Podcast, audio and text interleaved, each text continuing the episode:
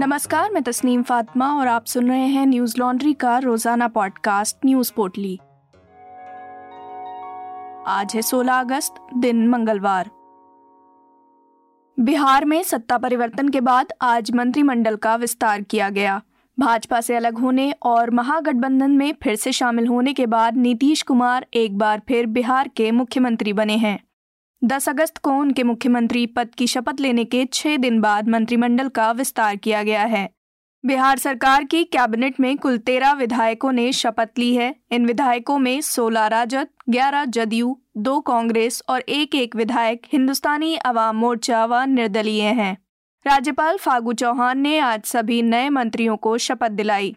बता दें कि इस नए मंत्रिमंडल में पाँच मुस्लिम विधायकों को जगह दी गई है। वहीं राजद की ओर से यादवों ने सबसे अधिक संख्या में शपथ ली। इन सात यादव मंत्रियों में बिहार के उप मुख्यमंत्री तेजस्वी यादव के बड़े भाई तेज प्रताप यादव भी शामिल हैं। शपथ ग्रहण के बाद मंत्रियों के बीच विभागों का बंटवारा भी कर दिया गया। उप मुख्यमंत्री तेजस्वी यादव को नगर विकास, स्वास्थ्य, ग्रामीण कार्य व पथ निर्माण विभाग दिए गए हैं। वहीं तेज प्रताप यादव को वन व पर्यावरण विभाग की ज़िम्मेदारी सौंपी गई है। मुख्यमंत्री नीतीश कुमार के पास गृह, सामान्य प्रशासन, मंत्रिमंडल सचिवालय, निगरानी और निर्वाचन ये पाँच विभाग हैं। साथ ही वो विभाग भी सीएम के जिम्मे में होंगे, जिनकी ज़िम्मेदारी किसी को नहीं सौंपी गई है। इसके अलावा राज्य के सभी आईएएस और आईपीएस अधिकारियों के ट्रांसफ़र और पोस्टिंग की ज़िम्मेदारी भी सीएम नीतीश कुमार के पास होगी। जम्मू और कश्मीर के पहलगाम में एक बड़ा हादसा हो गया है। उनतालीस जवानों को लेकर जा रही बस खाई में गिरने से छह जवानों की मौत हो गई है। अन्य कई जवान घायल हैं जिन्हें श्रीनगर में सेना के अस्पताल में भर्ती कराया गया है। बता दें कि बस में सवार उनतालीस सुरक्षा कर्मियों में सैंतीस भारत तिब्बत सीमा पुलिस और दो जम्मू कश्मीर पुलिस के जवान शामिल थे। मीडिया रिपोर्ट्स के मुताबिक संतुलन बिगड़ने से बस सड़क किनारे एक नदी में गिर गई। फ़िलहाल राहत और बचाव का कार्य जारी है। गौरतलब है कि ये सभी जवान अमरनाथ यात्रा के दौरान ड्यूटी पर थे। यात्रा समाप्त होने के बाद ये जवान चंदनवाड़ी से पहलगाम की ओर जा रहे थे। इसी दौरान ब्रेक फेल होने के बाद बस का संतुलन बिगड़ गया और बस नदी में गिर गई। इसके अलावा जम्मू कश्मीर से ही प्राप्त एक अन्य खबर में फिर से टारगेट किलिंग का मामला सामने आया है। जम्मू कश्मीर के शोपिया में एक सेब के बाग में आतंकवादियों ने दो पंडित भाइयों पर गोलीबारी कर दी। इस हमले में एक व्यक्ति की मौत हो गई, जबकि दूसरे को गंभीर हालत में अस्पताल में भर्ती कराया गया है। कश्मीर की जोनल पुलिस ने ट्वीट कर इस हमले की सूचना दी। ये आतंकवादी घटना शोपिया के चोटीगाम गाँव में हुई, जहाँ हमलावरों ने दो भाइयों, सुनील कुमार और पिंटू कुमार पर गोलीबारी कर दी। हमले के बाद पुलिस ने इलाके की घेराबंदी कर दी है। घटना के समय ये सभी लोग सेब के बागान में थे। जम्मू कश्मीर के आईजीपी ने टारगेट किलिंग्स के बारे में कहा, महिलाओं, बच्चों, निहत्थे पुलिस वालों और बाहरी मजदूरों समेत निर्दोष नागरिकों को निशाना बनाकर आतंकवादी घाटी में हमारे शांति लाने के प्रयास को नहीं रोक सकते हैं। कश्मीर के सभी तीन इलाकों में विशेष रूप से विदेशी आतंकवादियों के खिलाफ हमारे सिटी ऑपरेशन एक साथ जारी रहेंगे। कश्मीर में हुई इस आतंकवादी वारदात के बाद एआईएमआईएम प्रमुख असदुद्दीन ओवैसी ने मोदी सरकार पर हमला बोला। उन्होंने कहा, कश्मीर में बीजेपी द्वारा नियुक्त एलजी हैं, मोदी का प्रशासन है, वो नाकाम साबित हुआ। 370 को हटाया गया कि कश्मीरी पंडितों को फ़ायदा होगा, लेकिन वे असुरक्षित हैं। कश्मीरी पंडित छोड़कर जाना चाहते हैं। ये मोदी सरकार की नाकामी है, इस पर गृह मंत्री अमित शाह को जवाब देना चाहिए।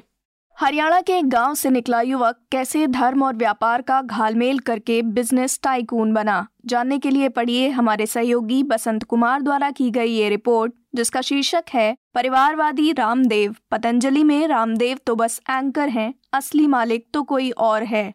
ये ground report series NL Sena project के तहत की जा रही है। यदि आप इस सीरीज़ को समर्थन देना चाहते हैं तो हमारी वेबसाइट पर जाएँ और एनएल सेना प्रोजेक्ट को चुनें, जिसका शीर्षक है the Yogi who has it all इस सीरीज़ की तमाम कहानियों समेत हमारी अन्य ग्राउंड रिपोर्ट्स वीडियोस और पॉडकास्ट हम अपने सब्सक्राइबर्स के ज़रिए आप तक पहुँचा रहे हैं। न्यूज़ लॉन्ड्री देश का पहला सब्सक्रिप्शन पर आधारित मीडिया प्लेटफॉर्म है। ये आपके, यानी सब्सक्राइबर्स के सहयोग से चलता है।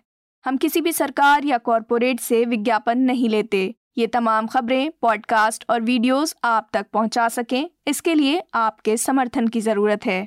न्यूज़ लॉन्ड्री को सहयोग देने के लिए Hindi dot Newslaundry dot com पर जाएँ और अपनी पसंद का सब्सक्रिप्शन प्लान चुनें और गर्व से कहें, मेरे खर्च पर आज़ाद हैं खबरें।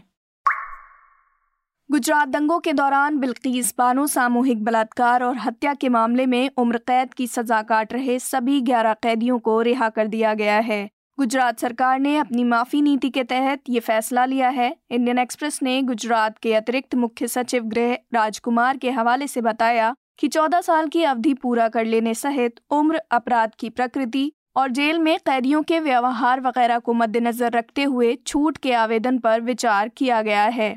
गौरतलब है कि गुजरात दंगों के बाद दाहोद ज़िले में लिमखेड़ा तालुका में 3 मार्च 2002 को भीड़ द्वारा बिल्कीस के साथ सामूहिक बलात्कार किया गया और उनकी तीन साल की बेटी सालेहा और परिवार के सात सदस्यों की हत्या कर दी गई। उस समय बिल्कीस गर्भवती भी थी। बिल्कीस द्वारा राष्ट्रीय मानवाधिकार आयोग से संपर्क करने के बाद सुप्रीम कोर्ट ने मामले में सीबीआई जाँच का आदेश दिया था। 21 जनवरी 2008 को सीबीआई की विशेष अदालत के न्यायाधीश यूडी साल्वी ने मुंबई में गैंगरेप और हत्या के आरोप में तेरह आरोपियों को दोषी ठहराया, जिनमें से 11 को उम्र कैद की सजा सुनाई गई थी। वहीं मई 2017 में बॉम्बे हाई कोर्ट ने दोषियों की सजा को बरकरार रखा था। बता दें कि 2019 में सुप्रीम कोर्ट ने बिल्कीस को 50 लाख रुपए का मुआवजा देने का आदेश दिया तत्कालीन मुख्य न्यायाधीश रंजन गोगोई, न्यायमूर्ति दीपक गुप्ता और न्यायमूर्ति संजीव खन्ना की पीठ ने आदेश देते हुए कहा था, ये पूरी तरह स्पष्ट है कि जो नहीं होना चाहिए था, वो हुआ है और राज्य को इसका मुआवजा देना पड़ेगा। गौरतलब है कि इस मामले में जिन दोषियों को रिहाई मिली है, उनमें जसवंत भाई नाई, गोविंद भाई नाई, शैलेश भट्ट, राधेश्याम शाह, विपिन चंद्र जोशी, केसर भाई वोहानिया प्रदीप मोरधिया बाका भाई वोहानिया राजू भाई सोनी, मितेश भट्ट और रमेश चंदना शामिल हैं। जेल में सजा काट रहे इन दोषियों में से एक राधेश्याम शाह ने सीआरपीसी की धारा 432 और 433 के तहत सजा माफ़ करने के लिए गुजरात हाईकोर्ट में अपील की थी।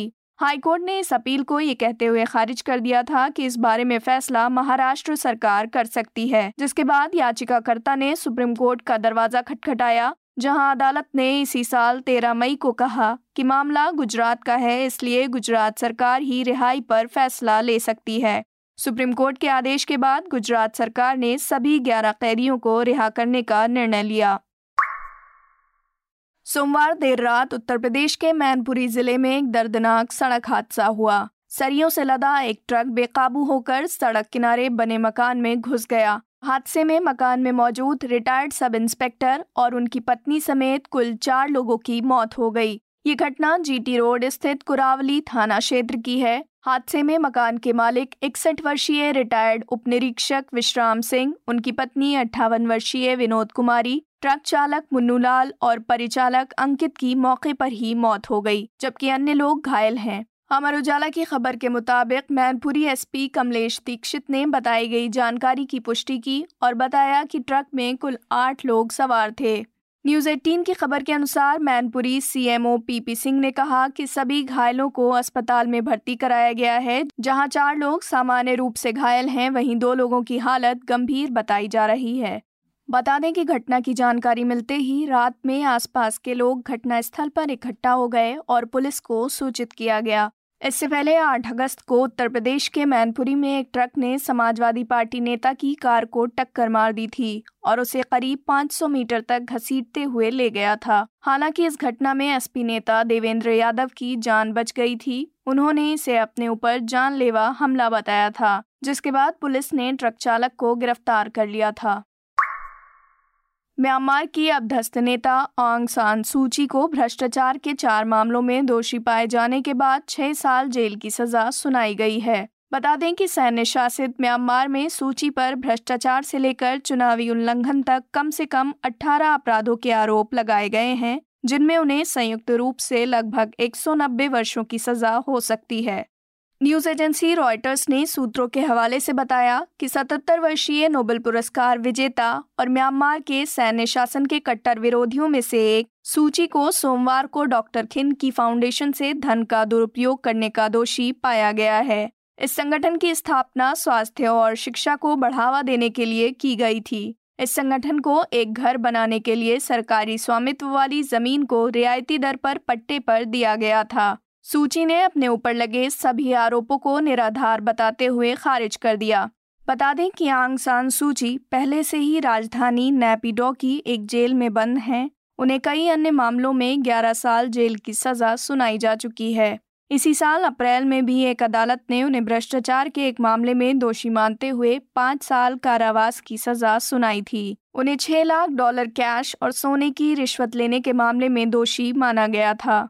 गौरतलब है कि म्यांमार में पिछले एक वर्ष से उथल पुथल मची हुई है। फरवरी 2021 में सेना द्वारा निर्वाचित सरकार को आम चुनाव जीतने के बाद उखाड़ कर फेंक दिया गया और विरोधियों पर कड़ी कार्रवाई की गई। हज़ारों लोगों को जेल में डाल दिया गया और बड़ी संख्या में लोगों को प्रताड़ित किया गया, पीटा गया और मार दिया गया। संयुक्त राष्ट्र ने इसे मानवता के खिलाफ अपराध बताया है। बता दें कि 25 जुलाई को म्यांमार की हुंता, यानी सैन्य सरकार ने चार जनतांत्रिक आंदोलनकारियों को आतंकवादी बताकर मृत्युदंड दिया था, जिसकी विश्व भर में आलोचना हुई थी। आज की पोटली में बस इतना ही। कल लौटेंगे खबरों की नई पोटली के साथ। नमस्कार। न्यूज़ लॉन्ड्री के सभी पॉडकास्ट ट्विटर आई और दूसरे पॉडकास्ट प्लेटफॉर्म पे उपलब्ध हैं। खबरों को विज्ञापन के दबाव से आज़ाद रखें। न्यूज़ लॉन्ड्री को सब्सक्राइब करें।